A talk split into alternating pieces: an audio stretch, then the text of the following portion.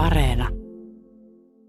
Oh, urheiluniminen näyttely on avautunut tänään ja tänään tänne museoon pääsee ihan ilman eestä ja mitalikahvitkin saa täällä ihan sopivasti, Jaha. kun Suomen miehetkin tänään saa varman, tai saa ainakin varman mitalin sitten sunnuntaina jompikumpi. No niin, se on hyvä, että, että on joku syy tulla, tulla museoon mitalikahvien kautta.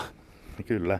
Ja kun puhuin tuosta äsken draamasta, niin tässä oli vähän tämmöistä paikallista pientä draamaa. Kun mä valmistauduin tähän lähetykseen, niin mä laskin mun mikrofonini tuohon vuoden 52 olympialaisten viisiottelun podiumille. Ja amanuensi Eeva Sireen oli ihan kauhuissa, että se on museoesine, ei noin saisi oikeastaan tehdä.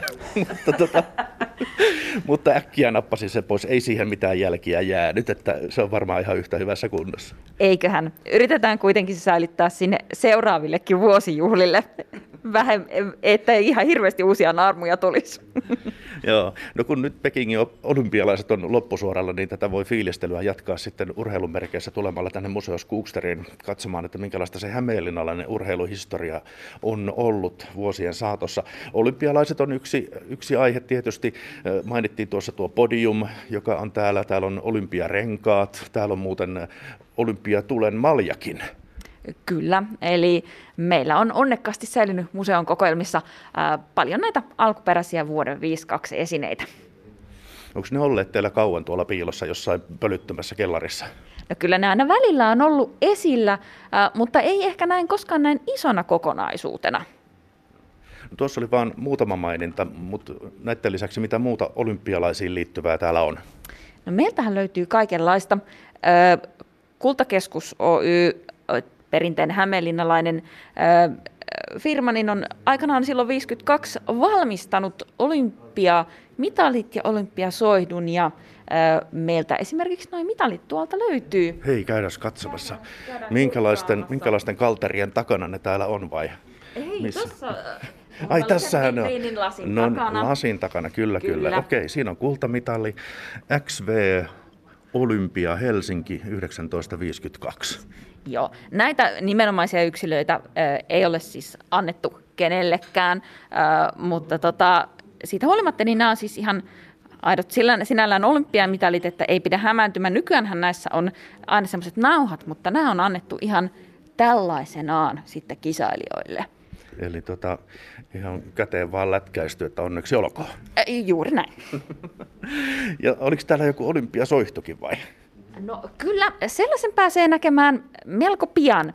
Öö, telineen kanssa oli pieniä teknisiä vaikeuksia, joten tänä viikonloppuna sitä ei vielä pääse näkemään, mutta sellainen meiltä tosiaan löytyy. Tosin se ei ole aita vuonna 1952 käytetty olympiasoistu, vaan itse asiassa Kultakeskuksen Hämeenlinnan kaupungille lahjoittama kopio kaupungin syntymäpäivänä.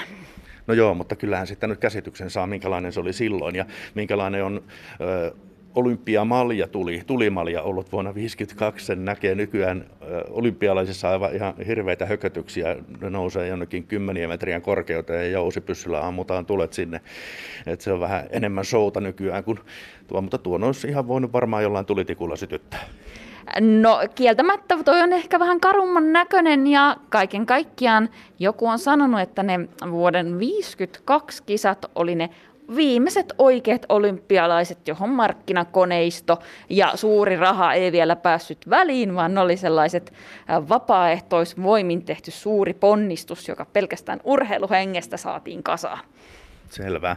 Hei, amanuensi Eeva Sireen, mutta paljon muutakin täällä näyttelyä, näyttelyssä on hämeenlinnalaiseen urheiluun liittyvää. Tuolla on esimerkiksi urheiluseurojen äh, puvustoa. Siinä on oranssimusta paita, jossa lukee kerho. Siellä on Tigers, siellä on Hämeenlinnan hiihtoseura, siellä on kajastus, siellä on Hämeenlinnan tarmo ja mitä kaikkea siellä vielä on. Ja, ja teillä on tämmöinen niin kuin kuukausittain vaihtuva seurojenkin näyttely tässä. Kyllä, eli Hämeenlinnassahan on paljon vanhoja perinteisiä urheiluseuroja ja sitten ö, tuoreempia tulokkaita ja on haluttu antaa sitten heille mahdollisuus tuoda esille omaa historiaansa ja omaa lajiansa ja sen takia ollaan järjestetty tämmöinen kuukausittain vaihtuva vitriini.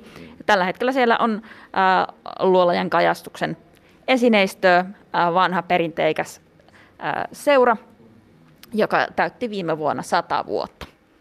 Juurikin näin.